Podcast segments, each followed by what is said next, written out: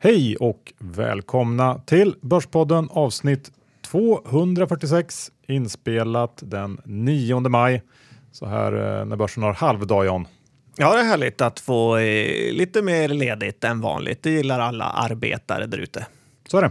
Vi har en huvudsponsor i IG Markets Ja, det har vi och eh, det är ju så att den 24 maj här i Stockholm, Folkets hus, så är det något för alla er TA-personer att verkligen se fram emot. Eh, det finns några få platser kvar att möta trading eh, eller TA-legenden John Bollinger som ska berätta lite mer om hur hans metod fungerar. Även Erik Hansén och Eh, tradingprofilen Lee Sandford där. Så jag tycker ni ska signa upp er på det här eventet om ni är det minsta intresserade av TA.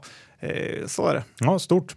Sen får vi väl också tipsa om IGs eh, nya fräscha plattform som eh, precis har lanserats. Ja, verkligen. Det är ju en av de största remakesen som eh, IG har gjort på länge och eh, eh, det här är ju ett bra eh, verktyg att använda om man gillar aktier, valutor, råvaror. Så ladda ner det, bli kund på IG och du kommer vara väldigt nöjd. Jag kan twittra ut länken också till det här eventet. Ja. Eh, idag blir det ett lite längre avsnitt än vanligt. Lite bonus nu när folk är lediga. Eh, vi har förutom att vi pratar om eh, rapporter som vanligt, tar upp de sista eftersläntrarna i rapportsäsongen, så har vi träffat eh, den omåttligt populära vdn för G5, Vlad.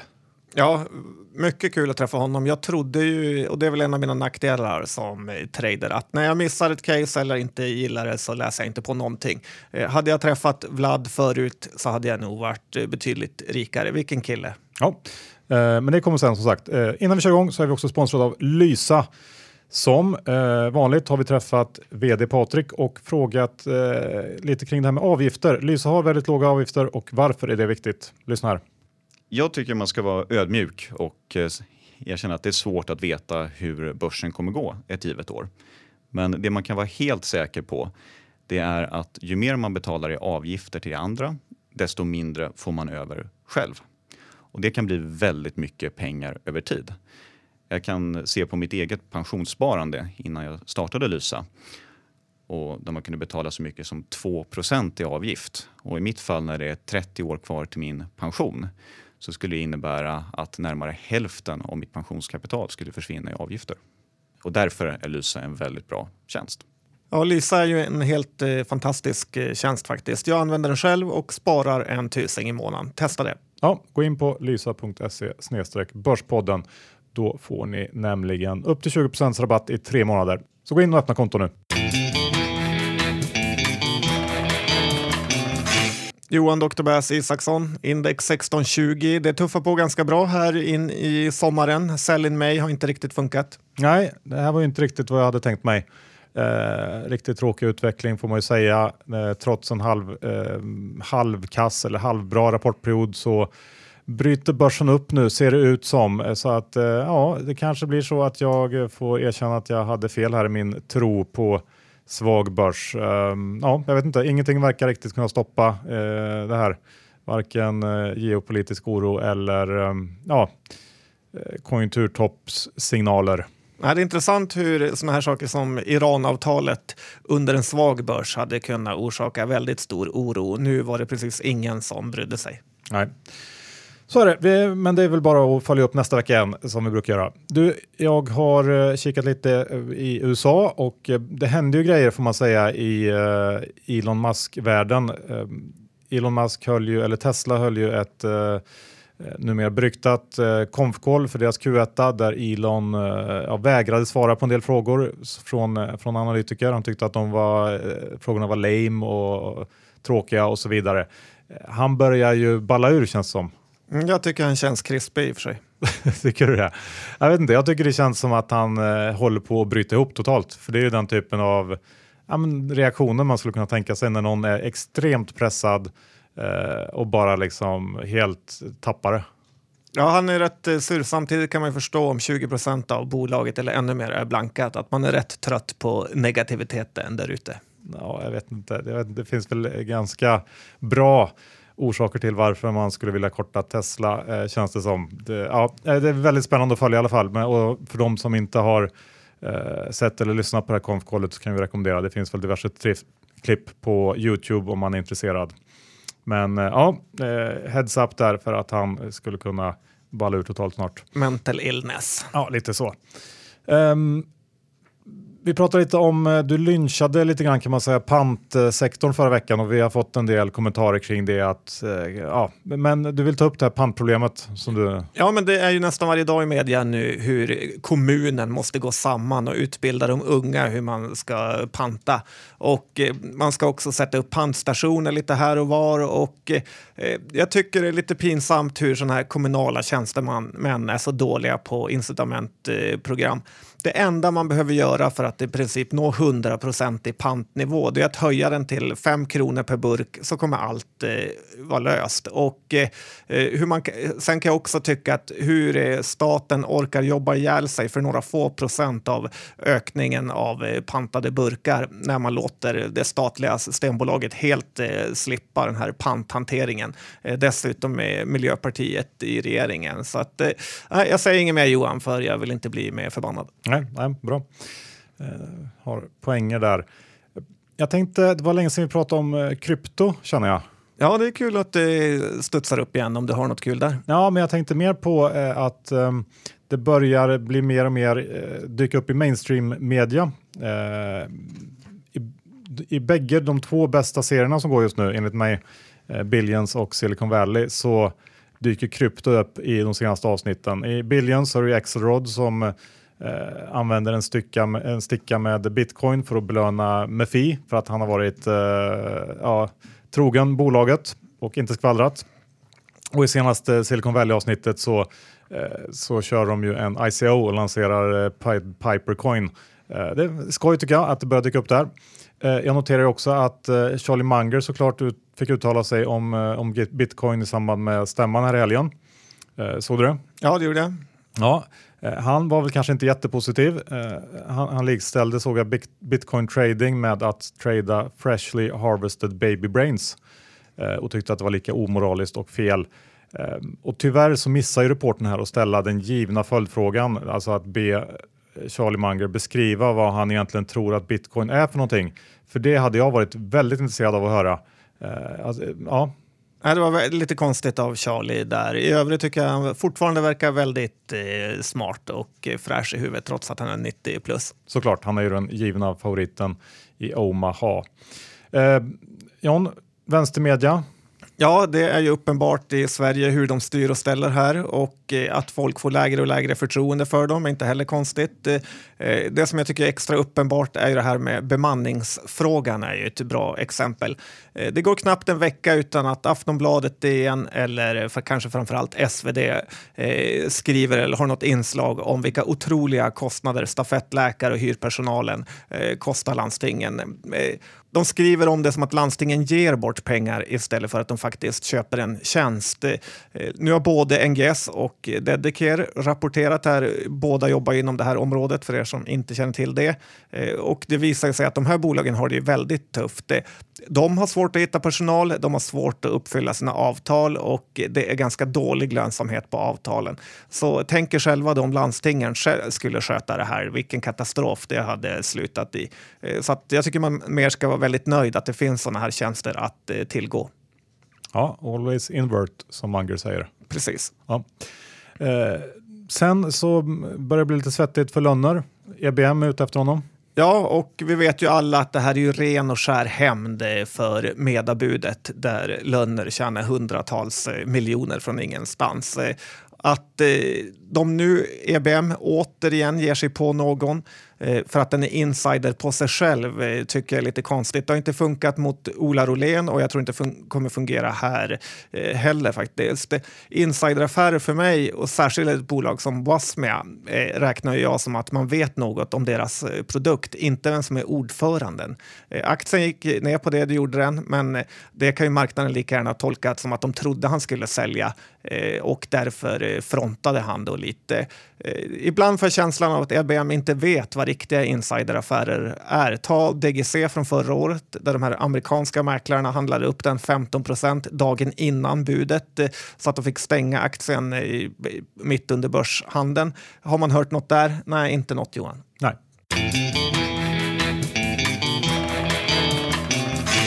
John, vi är denna vecka sponsrade av Neckwear, vår favorit e-handlare såklart. Och den här veckan vill vi slå ett litet extra slag för deras eh, e-handelsbutik i Göteborg.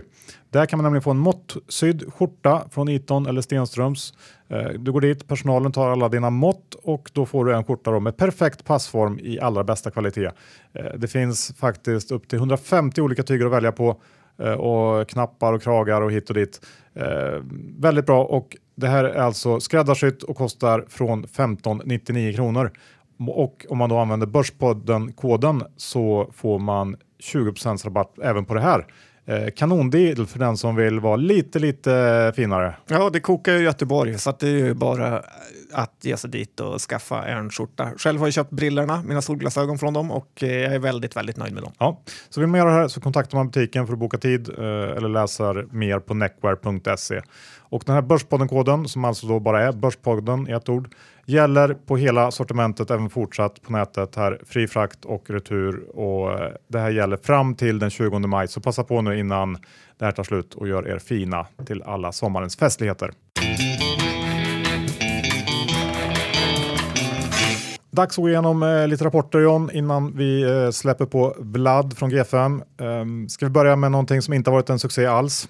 Ja, gärna. Det ja. gillar ju du. Ja, eh, tyvärr får jag väl säga, för jag gillar ju ändå Sinober i grunden. Eh, men det här var inte något kul, eh, Q1 som kom här. Eh, Sinober var ju redan skadeskjutna sedan eh, Q4 och det här blev ytterligare en negativ överraskning får man väl säga. Oerhört svag topline trots eh, stororder till eh, japanska börsen och att eh, man borde ha sett ett betydligt större avtryck från den här Trade Echo-försäljningen. Vi var ju faktiskt eh, inne lite grann på det här efter Q4 där det under konfan kändes som att marknaden överskattat utsikterna för 2018 ganska rejält um, och istället för att 2018 då blir ett skördeår så måste man nu gå ut med kostnadsbesparingar vilket man ju ändå får se som ett ganska rejält misslyckande. Uh, med det sagt så finns det såklart potential i, i det här. Men eh, man har satt sig i en väldigt, eh, väldigt svår sits här och eh, personligen så väljer jag nog att stå vid sidan om och titta på. Ehm, det känns lite för svårt. Ja, det är möjligt att bolaget har nästan trott på hypen de hade på aktiemarknaden och nu har de gått in i väggen. Så är det, men jobba på tycker vi ändå. De är ändå duktiga. Ja, visst. Ja. Husqvarna John? Ja, det är lite kul här. Jag brukar ju surfa runt på fondbolagens hemsidor och se vad de gillar för dagen. Det tycker jag fler kan göra. Det är ganska kul. Och en sak som jag tycker sticker ut är ju hur, hur mycket Husqvarna som Didner och Gerge har köpt. Eh, två av deras fonder har Husqvarna som topp 10-innehav och eh, Husqvarna är faktiskt bara ett eh, 50 miljarders bolag så det är lite intressant. Eh, Husqvarna nettoskuld på 10 miljarder, utdelning på 2,5 procent. Eh, jag tänker att de tänker, får man tänka så Johan? Ja. Bra tack, eh, att den här trädgårds och gräsklipparmarknaden går mot en mer och mer automatisering och att vi köper dyrare och dyrare produkter. Förut köpte man en handjagare, en sån här som man springer runt med på tomten som fräser eh, för en 500 men nu kostar ju robotgräsklipparna eh, 17 lax och jag tycker man ser dem i var och varannan trädgård. Det är lite som med bilbranschen, den förändringen som den genomgår, att man ska byta ut hela flottan och det älskar ju de här tillverkarna. Eh, det är P15 på 2019 om jag har läst rätt och eh, jag tycker ändå att jag gillar Husqvarna och det här kan vara ett eh, intressant case. Det som talar emot är ju att Husqvarna har haft perioder av såna här riktiga kollapser i sig. De var nere just över 20-lappen under finanskrisen och även 12-13 hade de en stor svacka. Men det är aldrig riskfritt med aktier. Nej, personligen tycker jag det är lite jobbigt med bolag som har det här nu var det kallt, nu var det varmt, nu växte inte gräset och så vidare. Nej, det gillar man inte. Nej. Uh, Oriflame är ju uh, också en sån aktie som vi kanske inte riktigt har gillat så mycket, men den har gått väldigt bra. Uh, I alla fall fram till Q1 här nyligen. För då åkte aktien på rejält med stryk. Första kvartalssiffror höll inte alls måttet. Eh, Oriflame har ju tidigare lyckats väldigt bra med att kompensera eh, den här ja, valutamotvind genom att höja priserna. Men det verkar ha tagit tvärstopp nu och det här är oroande. Eh, för nu har man faktiskt en prisnivå på sina produkter som ligger en bra bit över konkurrenternas och eh, antagligen kommer man att behöva sänka priserna i Ryssland för att få igång eh, försäljningen igen med då marginalpress som följd. Och, eh, vi har sett flera exempel på bolag som hamnar i den situationen och det är, man ska ta det på allvar när man når ett sånt, eh, ett sånt läge. Så att det eh, känns som att eh, motiverad, motiverad reaktion på börsen tycker jag verkligen. Och dessutom så är aktien inte alls särskilt billig heller så att den här står jag väldigt gärna utanför. Ja, verkligen. Och det är väl dumt att man har gjort det så länge också. Men eh, bättre safe than sorrow. Sen har vi ju Hövding, ett bolag där du har haft helt, helt fel i. Ja, tack så mycket för det Johan. Och Eh, jag väljer som så många andra aktieintresserade att skylla ifrån mig. Så att nu är det dags att kicka vdn. Eh, han verkar ju ha uppenbara problem med att förstå plus och minus. Ett produktbolag kan liksom inte gå back 10 miljoner i kvartalet och eh, dessutom inte när man har några pengar att ta ifrån. De har 10 miljoner i kassan nu och det är allt som finns kvar. Sen behövs det en nyemission och det kommer såklart behöva göras på lägre nivåer. Eh, när man pratar om shareholder value så kan man ju ta Hövding som skräckexempel här.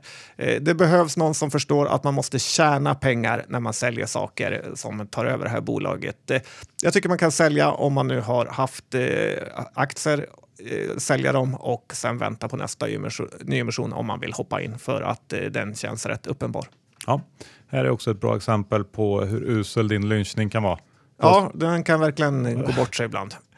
Eh, du har sett några som cyklar runt i Stockholm och tror att alla har köpt. Ja, lite så. Ja, det var fel. Men jag visste inte att de förlorar pengar per hjälm i princip. Nej, så kan också vara. Bra. Um, känns som att det blir en del uh, kassarapporter här, men Edgeware tänkte jag också ta upp. Um, är ju ett bra exempel på uh, att en härva oftast fortsätter att vara en härva på något sätt. Uh, för det här bolaget levererar ju vinstvarningar på vinstvarningar och det är svårt att förstå tycker jag riktigt vad det är som går fel. För i grund och botten så borde de ju ligga helt rätt. Det är streaming och tv på nätet och så vidare, men det vill sig liksom inte ändå.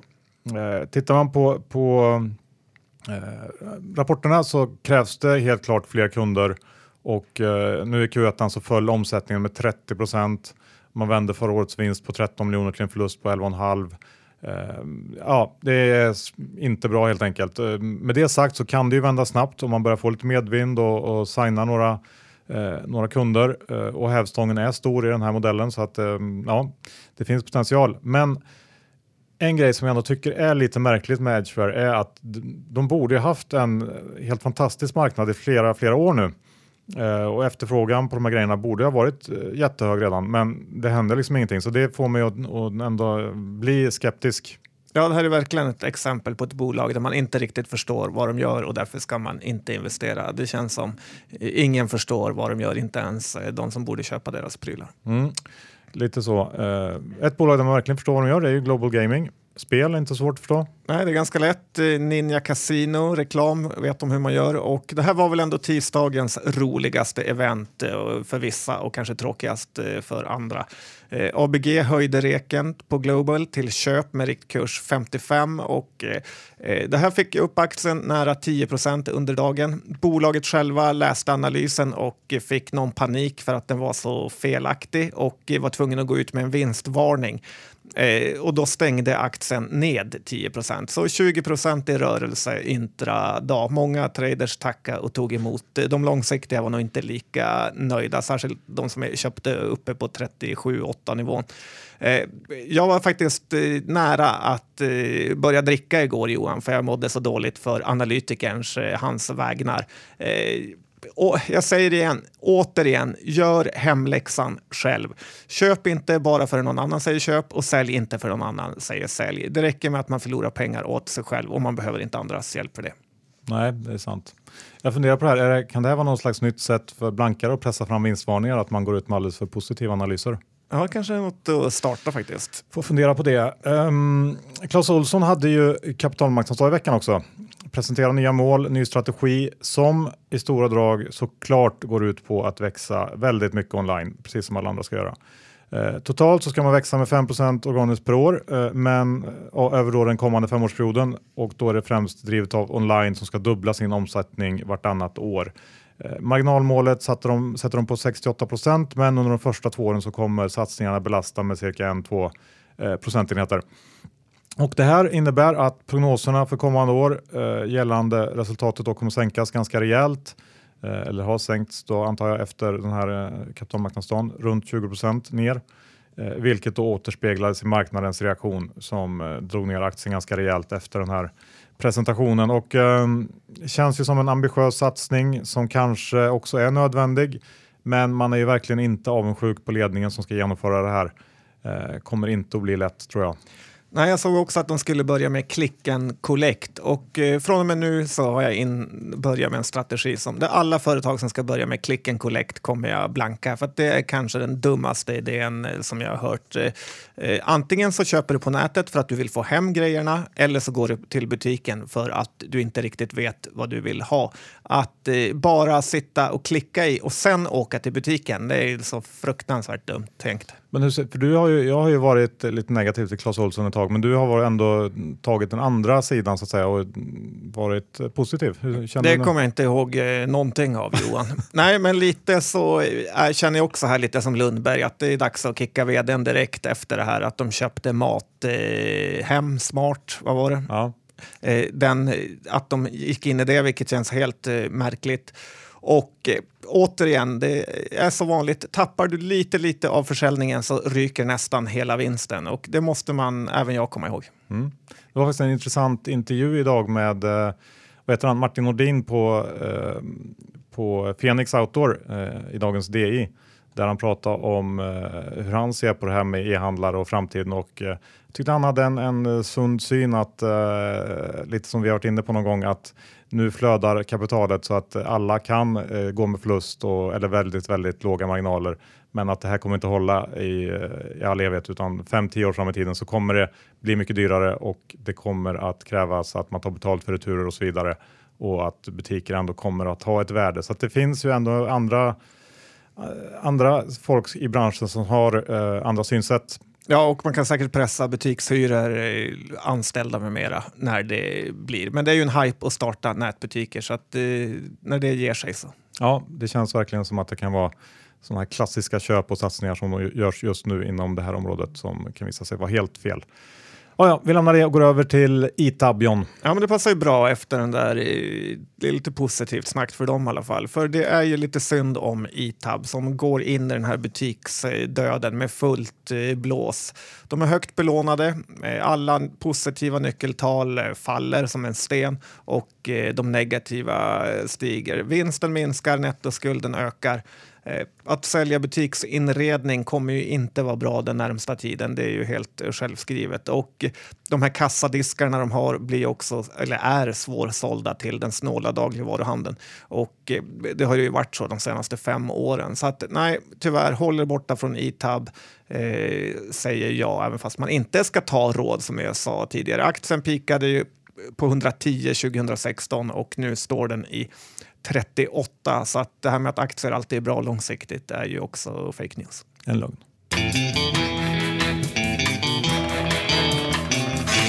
Så där John, nu är det strax dags att släppa på G5 och eh, deras vd Vlad. Eh, först har vi ett sponsorbudskap ifrån Lendify. De sponsrar Börspodden. Ja, det gör de. Och vi har ju investerat ett eh, sexsiffrigt belopp hos dem. Jag är extremt nöjd med den avkastningen vi får där. Eh, det är kul också att vara sin egen bank. De har andrahandsmarknaden om man vill eh, casha ut. Och Lendify känns verkligen modernt och jag har sett att det är flera uppstickare inom den här branschen. Men Lendify är tryggt och bra med deras backup service provider. Så satsa på Lendify. Ja, gå in på lendify.se börspodden och sätter in minst eh, 10 000 kronor, ja då får du 500 extra att eh, investera. Ja, 5 procent redan där. Vlad, welcome to uh, Börspodden. Thank you. Thanks for coming. Uh, you are in Sweden right now, but you live in uh, San Francisco. How, how, long are you staying in Sweden? Uh, now it's just three days. It's the general meetings, a meeting in town, and then we go to London to uh, do some meetings there, and then back to San Francisco. But I'm coming back uh, a couple more times later this month, actually. So I'm flying back and forth when it's when it's needed. And uh, congratulations to the all-time high on the stock price. Uh, do you feel pressure? Uh, no, not really. I'm I'm happy when it happens, but um, you know, stock price is just uh, a consequence of uh, the team's work and the fundamental performance. So I'm not, and you know, I've been in public environment for over ten years now, so I'm not really paying a lot of attention to the stock price and uh, the changes there. Um, you know, it's good when it's good, and uh, we just, you know, keep working. Uh, for those uh, who are listening that don't know about G5 and, and you, can you give us a brief background uh, about yourself and the company? Um, yeah. So, um, you know, um I, I live in San Francisco for the last seven years. Um, and before that, I was actually in Moscow where the company was founded back in 2001. And um, that was that happened in the year when I graduated from the university. Um, and uh, I've been at the Moscow State University, the applied math, for the previous five years. And I worked a few years during my studies uh, in one of the first Russian game development companies uh, as a programmer. So I was a self taught programmer. Um, and I got into programming kind of early on when I was 11 or 13 or something. Uh, and I wanted to make games. So instead what, what of did you do then? Did you on PC or? Uh, yeah, it was a PC, um, MS DOS, and then Windows. And Windows was kind of just you know appearing at that time. Um, and I did a lot of graphics programming. I was fascinated by early computer graphics and uh, you know the ability to render 3D environments. So my specialization in the university was computer graphics, uh, and my first job was a game programmer. But then I kind of upgraded, and I was dealing with 3D graphics. It was um, the lighting system and some interior lighting for a 3D game that the company was developing. Um, so that was all before G5 was even started. Um, yeah, and uh, we we always, you know, I always wanted to make games, and I knew that I want to do it for a living. So uh, when that company had some issues along the way, um, me and a few other guys, we kind of jumped ship and started G5, and that was the same time that I graduated university. So I just went from university to to starting the company. Um, and we made games for PC for a few years. I was still coding for about three years after the company got started. Um, we started making mobile games around that time as well. So we were one of the first mobile game developers in the world, pretty much. And our first mobile game was uh, released in 2003. Uh, that was in USA on Verizon Wireless, and it was for Brew platform which nobody remembers now, but it was one of the early mobile uh, app platforms. And um, you know, three years later, basically, I had to stop programming um, and start doing business development full time, pretty much. So that's uh, that's how it got started. And by 2005 uh, you know, we were working with the biggest mobile game publishers in the U.S. It was Disney, Electronic Arts. Uh, we made some games for THQ, for Sony, um, and those were games um, based on the biggest movie and video game brands of the time. So G5, as a game development studio, has developed the first ever Simpsons-based game that was released for, for mobile platforms, and we did it for Electronic Arts. Um, and there was a number of other projects based on Pirates of the Caribbean, Star Wars, etc. So we gotten a lot of experience working with the large publishers, um, and um, you know, at some point we started to think, wouldn't it be great if we were actually the publisher? Um, but you know, there was no iPhone, and the the ecosystem with mobile games and the operator was very complicated. It was difficult to develop original games. It was difficult to get these games to the consumer. Um, so along the way, we we have gotten into developing what's called the PC casual games, and those were early hidden object and puzzle games, and those would be distributed on PC through um, you know popular portals. Uh, people would go there just to download these games, and they would be free to try. But then you would have to pay money to unlock the rest of the game. So we've gotten there, and we had mobile games going on as well for these big publishers. And then the iPhone came out in was 2008, and then the App Store appeared in 2009, or was it 2008 as well? So we looked at the iPhone and the ability, and we noticed that we can sell our games there ourselves. And we looked at these PC games that we have developed, and we thought, well, those are not very demanding in terms of the processing power. We can probably take these games and put them on the mobile phone.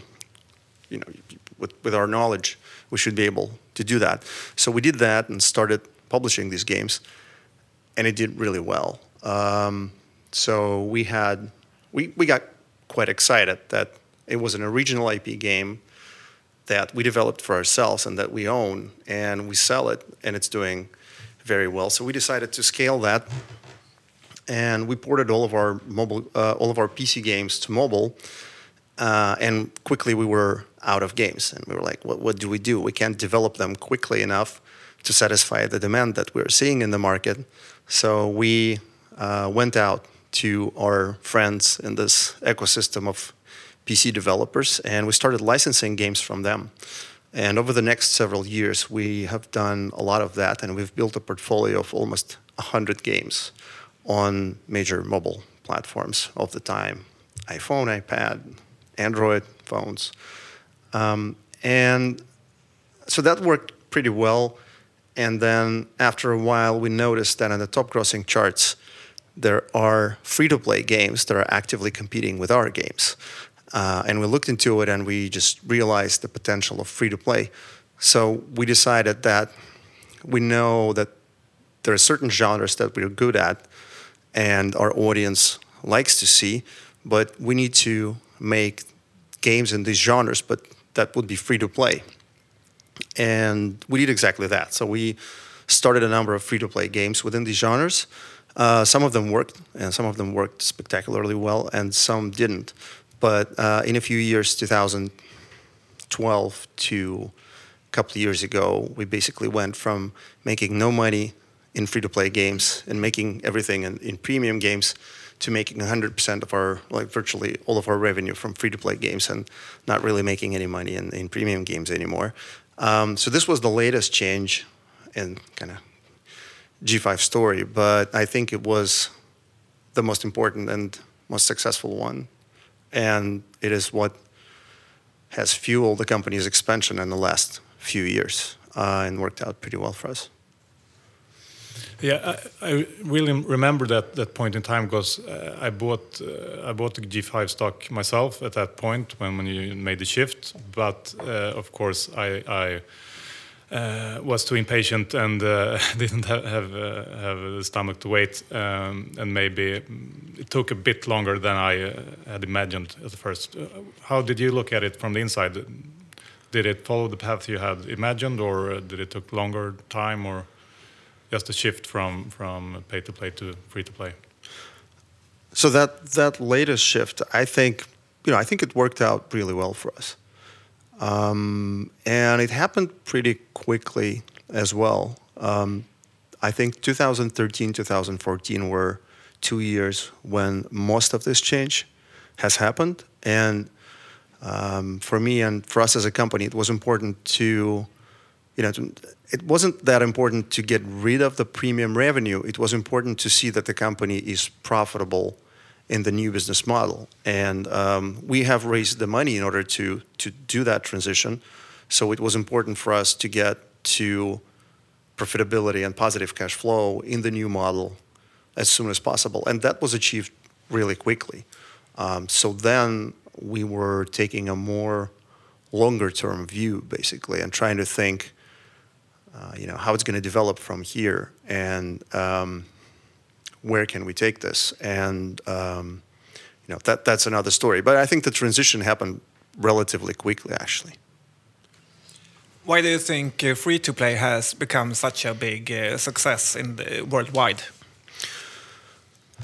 Well, it's the best distribution strategy because you are removing the barriers for people to try your game, right? It is free to try the game, so you get everyone who is interested in trying your game to actually try your game.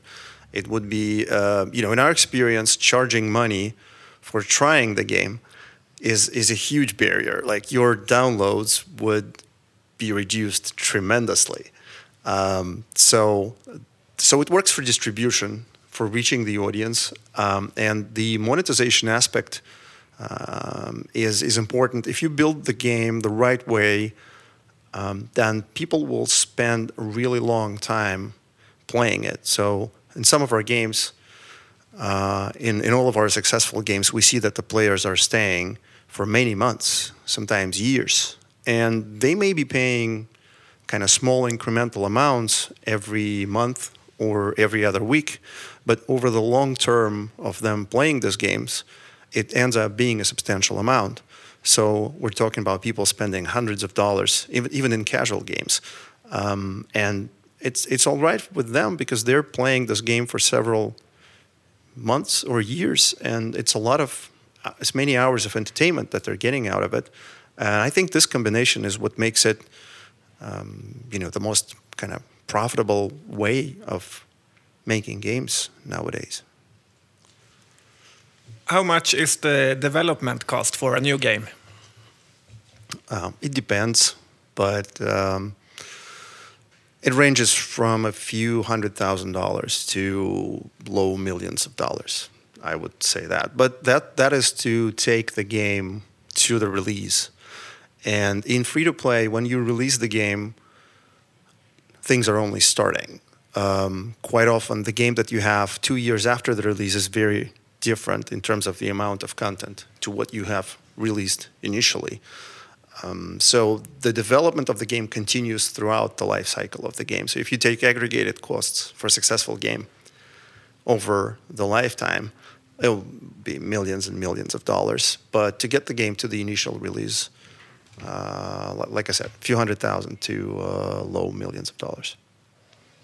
When you have developed a new game, how do you market it to get players to start playing it? Yeah, we have we have a, an existing audience for players that are playing our current games. Uh, I think we had about nine million monthly active users uh, as of the last quarter on average. So we, the first thing that we try to do is we try to inform them that we have this new game, right? We have um, um, also uh, a newsletter, like a mailing list that people sub- subscribe to to uh, receive the news about the games and uh, the new games that we have, and then we push the message out through social media, and then we push the message out through our existing games. In uh, in all of our games, we have this landing page uh, that you see when you open our game. And quite often it contains information about the new releases and major updates. And that is a very effective way of kind of cross-selling the audience and moving players from one game to another. And it works well for us as a, as a discovery tool. Um, and then um, on you know, when you place the game on the application store, you start getting some organic traffic as well. That's just people coming not from your games, but just from browsing the application store and finding your game. And then when you add to that the uh, the um, attention from your existing audience, the game is pushed up the charts and it starts attracting more organic download and downloads and organic discovery. Uh, and then you can start doing paid user acquisition, paid marketing, where you are uh, um, publishing advertisements in digital media, um, and you acquire downloads through that. So we call it user acquisition. Uh, sometimes people call it performance marketing as well. Um, by adding that, you can intensify the flow of the new users into your game, but it's also a very tricky thing because you have to make sure that you get back the money that you spend on marketing. Uh, so that's a big, a very important skill for us that we've been kind of uh, really fine tuning and developing over the last several years. And I think we're, we're very good at it. How big is your market share in the free to play area? We look at the market, um, you know, uh, first of all, the, the application store is just a store. Like all kinds of games and apps go in there, right? So when we measure market share, we need to define what is our market. And when we look, for example, at hidden object games, we define our market as the all of the revenue generated by free-to-play hidden object games in the world. Um, and we can get this information uh, on IO, for iOS and Android platforms. So we just create a list of all the competing hidden object free-to-play games. Uh, we calculate the overall revenue that they're generating, and we're looking at what revenue our games are generating, and that's how we can measure uh, the market share. So for free-to-play games, we are the largest. Uh, for free-to-play hidden object games, we are the largest publisher in the world with about 50% of the market, and we have the largest um, game in this genre in the world called Hidden City. But that's an extremely high market share. Will you be able to grow anything from here? Or should you just try to protect your own share? We, will we'll do both, basically. I mean, we would definitely try to increase our market share, and if not, then we will try to protect it. We're, you know, it's uh, we're trying to be better. We are trying to uh, keep the game competitive. We're looking at the uh, other games in the market, and we're thinking, how can we develop the genre further? How can we make the game even more interesting for people uh, and more engaging? Um, and you know the market itself for the market for hidden object games itself is growing year over year with a really good rate. It's uh, faster than the um, overall market dynamic that uh, you can see. So um, you know even if we keep our market share there it's going to provide a really good base for us going forward and then we're also looking to expand into other genres there's a genre of match three games, uh, match three puzzles that King, for example, is very well known for. Uh, and it's a really large market. It's perhaps the largest niche within the casual games market. Uh, it's also growing at a very nice rate year over year. And um, since recently, many more new companies were able to break through into that genre and kind of steal market share from King. That's what we are seeing just in, in analytics. Um, so we think we have a good shot at it, and we have released a game called Pirates and Pearls. That's our first match three game. Uh, we launched it uh, in September last year, and so far it has been the most successful new game launch for G5. So the game is gaining revenue every month. Um, you know, so we are carefully, cautiously optimistic with this one, but so far so good. Uh, what about user acquisition costs within that niche? Because uh, I read that uh, it's supposed to be uh, it's tougher competition and it's it's uh, it's higher costs to acquiring um, users.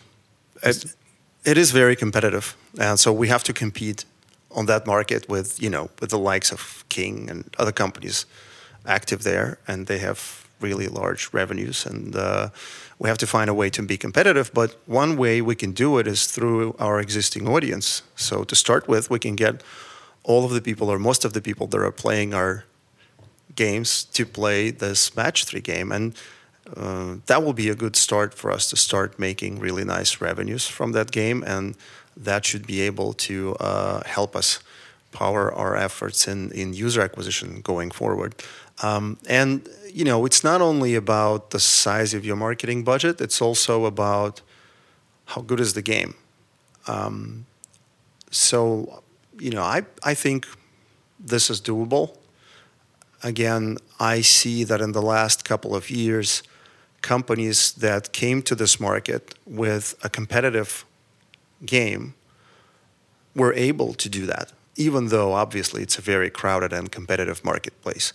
So there is a way to do it. It's all down to your ability to create uh, a compelling user experience and to take it through the very very early stages. But again, we have the pre-existing audience, so we should be should be able to uh, to solve that. And you know, as a company, we, we have resources to do it. Uh, can you explain to someone who, doesn't play these games uh, what, what's is there a different skill set needed to develop a, a hidden object object game uh, relative to a match uh, three game, or how, how can you use your your like your expertise in the hidden object niche to to yeah do great games within this niche? Yeah, so um, hidden object is is a genre in itself. There is a lot of artwork involved in it. Um, if you played it, usually there's a beautiful picture in which you're trying to find all the objects in the list by their silhouette or by the name of, of, the, of the object. Um, and usually, the more beautiful the picture is, the more people enjoy playing this type of games.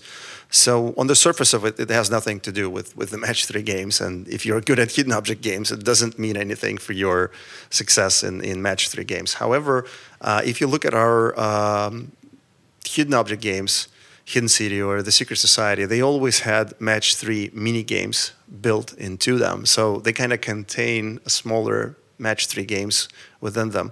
So that allow I mean we we've made the match three games before in that sense and we know how the monetization works there and why people play them.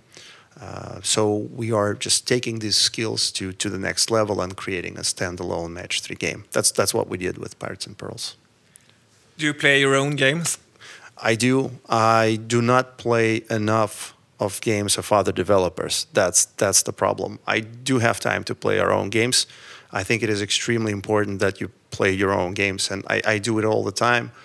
The problem is that I should be able to find the time to play all the other major games in the market, and that that has been uh, the bottleneck recently. Can you feel if a game is going to be a hit or a miss? I can have a good feeling or a bad feeling about the game. Unfortunately, you know, as a predictor of success, my opinion does not always matter. Um, as as an expert on something, you can say if the picture is good enough or if it can be made better, but um, it's just a you know it's just a too small of a sample to really say whether or not our core audience, which is actually women 35 plus, are going to really like the game. Uh, and also, the success of the game is determined by a number of things that you can't really easily see while playing the game. It's really, at some point, it's based on certain statistics. You make the first initial guess and then you deploy the game, but then you look at the statistics, how people are playing, and then you're adjusting the game's parameters so that on average, it works out financially. And that is, you know, that is difficult to predict unless you actually do it on the live audience. So I don't, I don't have a simple, simple answer to that. So, unfortunately. so how much is is uh, depending on the adjustments during the the, the, um, the, course of the game, and and how much is depending on like the the game from the beginning? You you just can you make like a hit, hit game from something that wasn't a hit from the beginning, or? Yeah, you can because you can you know, in theory, you can completely redo the whole game, right? You can you can update the game to be a very different game over time, and um, that is what happened with Hidden City, for example. We released it first time, I think it was spring 2014, and it didn't take off until two years later. So we spent about two years fine tuning it and trying different approaches, and that it all kind of finally worked. Um, some of our games were more successful from the very beginning. Um, like Mahjong Journey was more successful in the very beginning. It launched better, but then Hidden City became kind of a marathon that that really took off and you know overtook Mahjong Journey. Although in the beginning it was doing better than Hidden City. So it really depends on the game, and unfortunately, the games market is very unpredictable. It's it's part technology, but it's also part entertainment and it's difficult to predict what's going to click with people. So you make your best guess and then you launch it and you see how it works on the live audience and then you try to make guesses how to adjust and fine tune it. And sometimes you just say, well, I give up, I'm out of ideas, and you just scrap the whole thing. Uh, or sometimes you achieve a breakthrough. And usually, when you have a breakthrough, it's really easy looking back to explain how you found this success and everybody's really good at it saying you know this happened because we did this and this and this. Because when success happened you know what you did so it's really easy to explain. But from the other point of view like if you don't have a performing game it's really difficult to say what exactly you need to do to fix it. And it's really difficult to say this is exactly what we have to do to make it work. So it's a, there's a lot of guesswork um, and it's very very iterative process, and you have to place your bets on things that you think may work, might work, and then just focus and try to, you know, try to navigate this process for the search of this perfect combination that's really going to click with the audience. That's why I think it's, it's important that you have a portfolio. That's why we have a portfolio of games. I don't know in the beginning, I don't know which games are going to be which games are not going to be successful. Um, so we, we, we go with the flow and see which, what works, works out. But how dependent are you on to get hits like Hidden City? Or do you need to get them every year or so? I look at it in a different way. There's a portfolio of games, um, and you always have one game that outperforms the others in the portfolio just because that's that's how they are, right? You have you you can always sort your games by their performance, and you have the best ones and the ones that are weaker. So by the way the the the business model works, the game that is better than others gets an unfair kind of unfair advantage because you would want to focus most of your resources on this game because if you have something that is growing and is scaling really well, you really want to focus on this number one. You don't want to focus too much on number two because why do that if you have number one? Um, it just you don't want to waste time. You have a winner, go with it. So that's why the portfolio always has a star. And for us, we always had a star in the portfolio, but this star changes from time to time. So right now it's Hidden City. A few years ago, it was the Secret Society. Before the Secret Society, it was Virtual City. Um, so you go with your star as long as it you know as it's working and meanwhile you're also taking care of all the other games and you're trying to make sure they work too and they're ready to take over their star when it goes into another stage of, of its life cycle uh, and that's the way we, we are managing the portfolio and you know so far it worked just fine the growth dynamic changes from one year to another but it wasn't like g5 was ever dependent on one single game and when that started declining, you know, the company started declining too. No, we just moved from Virtual City to the Secret Society to Hidden City. Eventually, we're gonna, I'm, you know, I'm hoping we're gonna have another game that's gonna do even better than the Hidden City, and we are busy creating such a game. When look, looking at your competitors, is there any company that you really respect or think that they are really good at what they do, are doing? Oh, there are many, uh, many such companies, and um, you know. Um, I mean, we're best in hidden object games, but um, our competitors don't really uh, don't allow us to relax. So we, we have to we have to be competitive um, and keep working. And then if you look at match three games, obviously there's King, which is Activision now. If you look into other casual genres, there's Zynga that is public, and they're um, I think doing much better recently um, than the well other well-known companies, the Glu Entertainment out of San Francisco. Um, I think they had just really nice quarter too. Um, so there's plenty of competition, and you know if you take top 100 publishers uh, on the application stores, a big number of those uh, are active in casual games. So um, you know, plenty of companies to learn from, uh, and but somehow you know uh, we were able to compete even with much larger companies, and um, I think the key is to really focus on your audience and try to narrow down your niche and then really excel there. So if you can be the best product in a particular niche, uh, you can be really successful uh, and that's that's the way to do it. You have people working in both uh, Russia and the US. Is there a problem for you now with the Trump administra administration? No. Yeah, I don't, I don't know what to what to really say here. Uh, we have people everywhere. We have we have an office. Our largest office is in Ukraine. Our second largest is uh, Moscow or, or Kaliningrad. That's in Russia. We have uh, obviously a small office here in Stockholm. We have a relatively small team in, in San Francisco, which is actually a very international team too. Um, so um, it's all good. Um, you, you have been been uh, successfully in Japan recently, um, and that's supposed to be a market that's quite hard to to get into as a, a Western company, I guess. Uh, how did you do, manage to do that? Can you?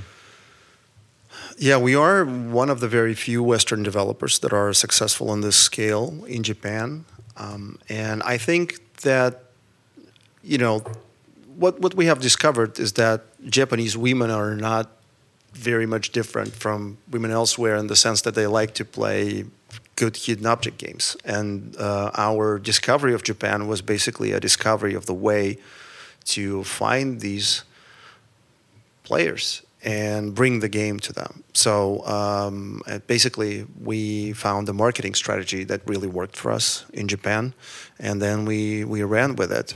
Um, and I think overall the the developers, the game developers of Japan, they're a little too much focused on games for male players, and I think they're, um, you know, because their industry is very known for producing, you know, the world's best games, and they are net exporter of games. They don't really import that many games into Japan, but I think with the casual gamer, they have uh, sort of overlooked the opportunity, uh, and uh, we we feel that niche pretty much.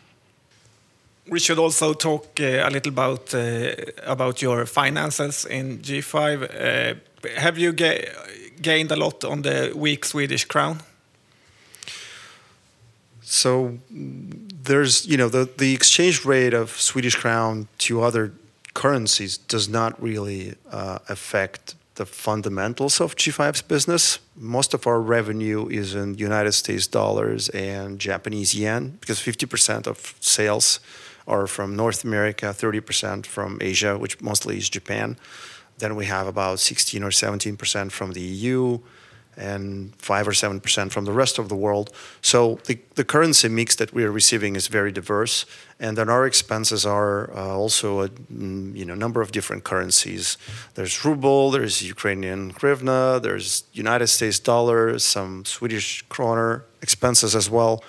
So the, the fluctuations of uh, SEK vs USD primarily affect the numbers that we publish in the report, but not much else.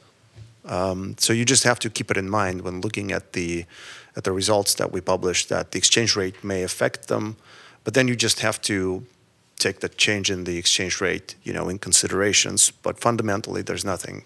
Changing. But it mu must be a nice mix with uh, getting your income stream in US dollars and you pay your developers in uh, ruble.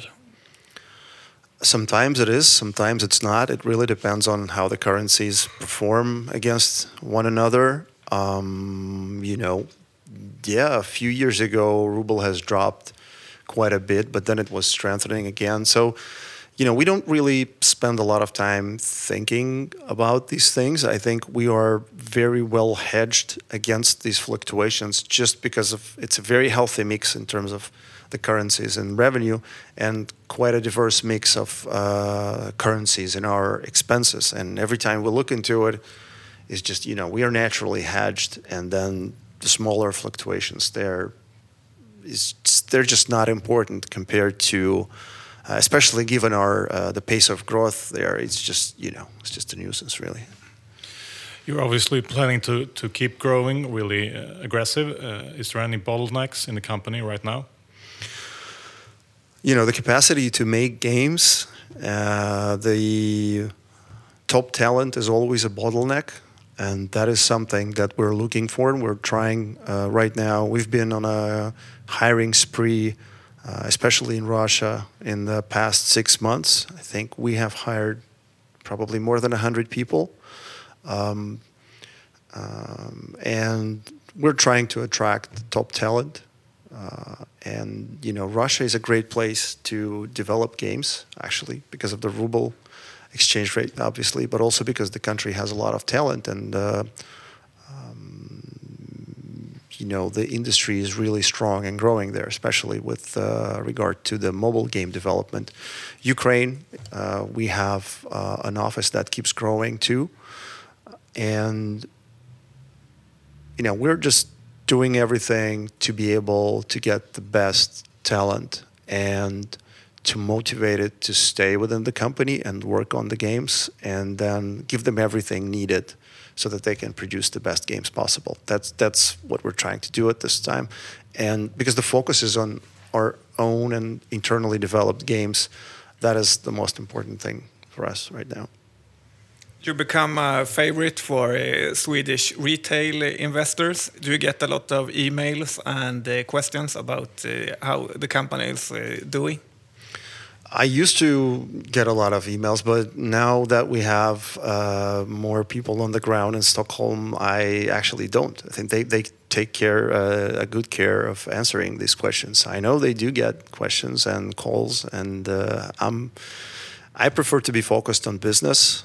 Uh, so I try to dedicate myself and uh, my time mostly to, you know, uh, dealing dealing with that and the marketing aspect as well.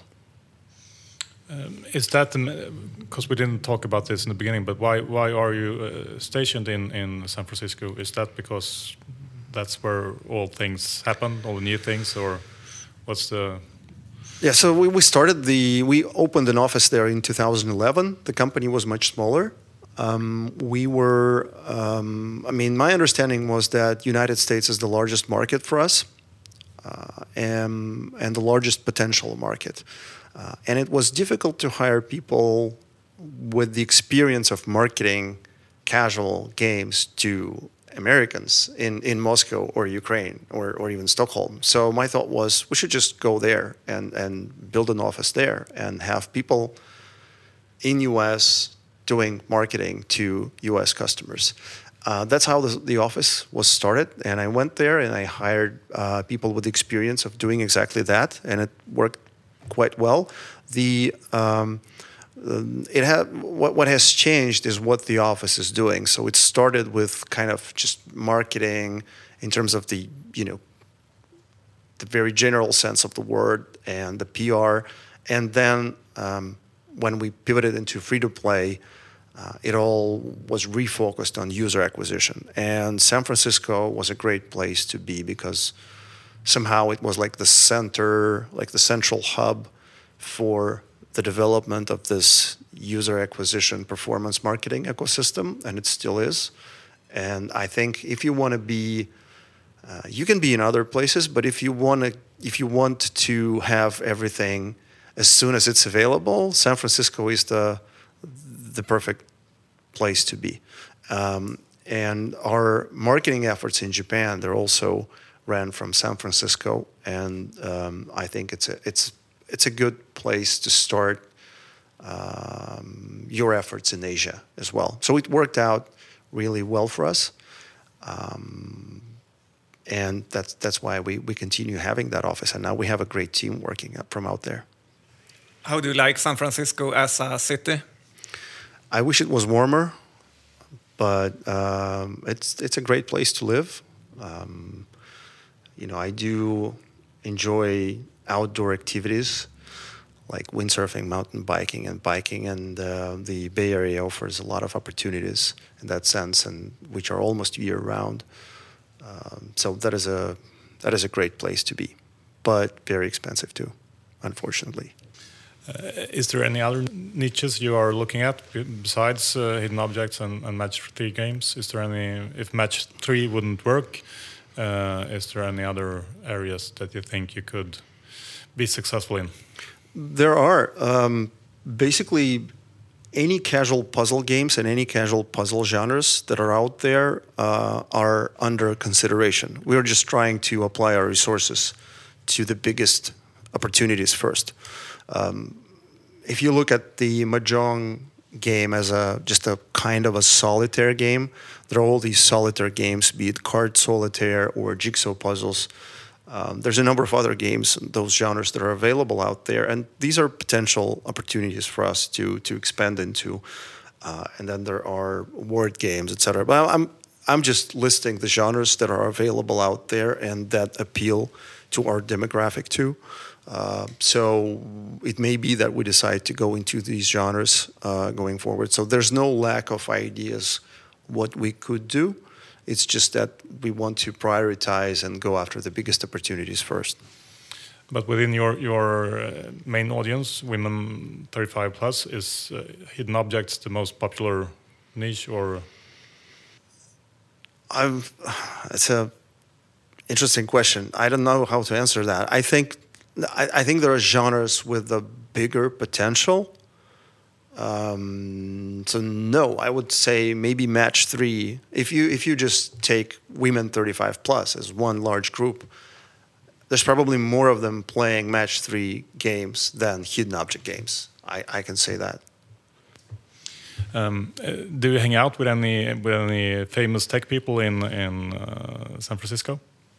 No, Not sing, no, not I'm, single I'm. I'm too busy working and, and exercising outdoors, unfortunately. It doesn't leave a lot of time to hang out with other people. I'm, I'm a boring person. How many hours a week do you work? I don't really count my hours. Um,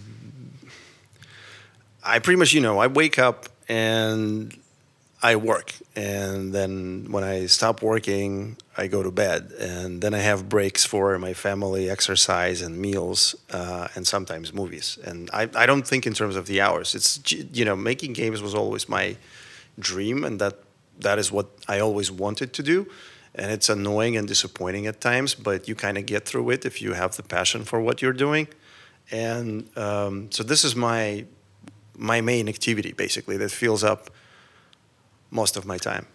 The Swedish Union would not be happy with that answer.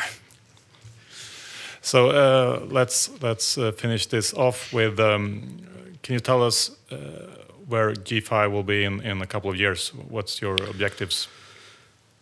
So I think we have the opportunity to grow further. I I don't think in terms of the numbers, but I think in terms of the underlying market trends. And the mobile games market is growing. Our audience, just demographically speaking, our audience is going to be growing as well. Then people are getting more and more comfortable spending money in games on mobile, and they are spending more and more time in these games. So every single underlying trend points in the right direction. And then it's just our job to make sure that we are using these opportunities and growing faster than the market. So in one to two years, ideally, I'd like to see G5 much larger than G5, uh, much larger than G5 now, and much more profitable, and you know, ideally with a larger market share. So, and uh, where exactly we're going to be, that will de- depend on how well we we execute strategy. Great, thank you, Vlad, and we uh, wish you all the luck. In the Thank you, and uh, thanks uh, for you for for having me.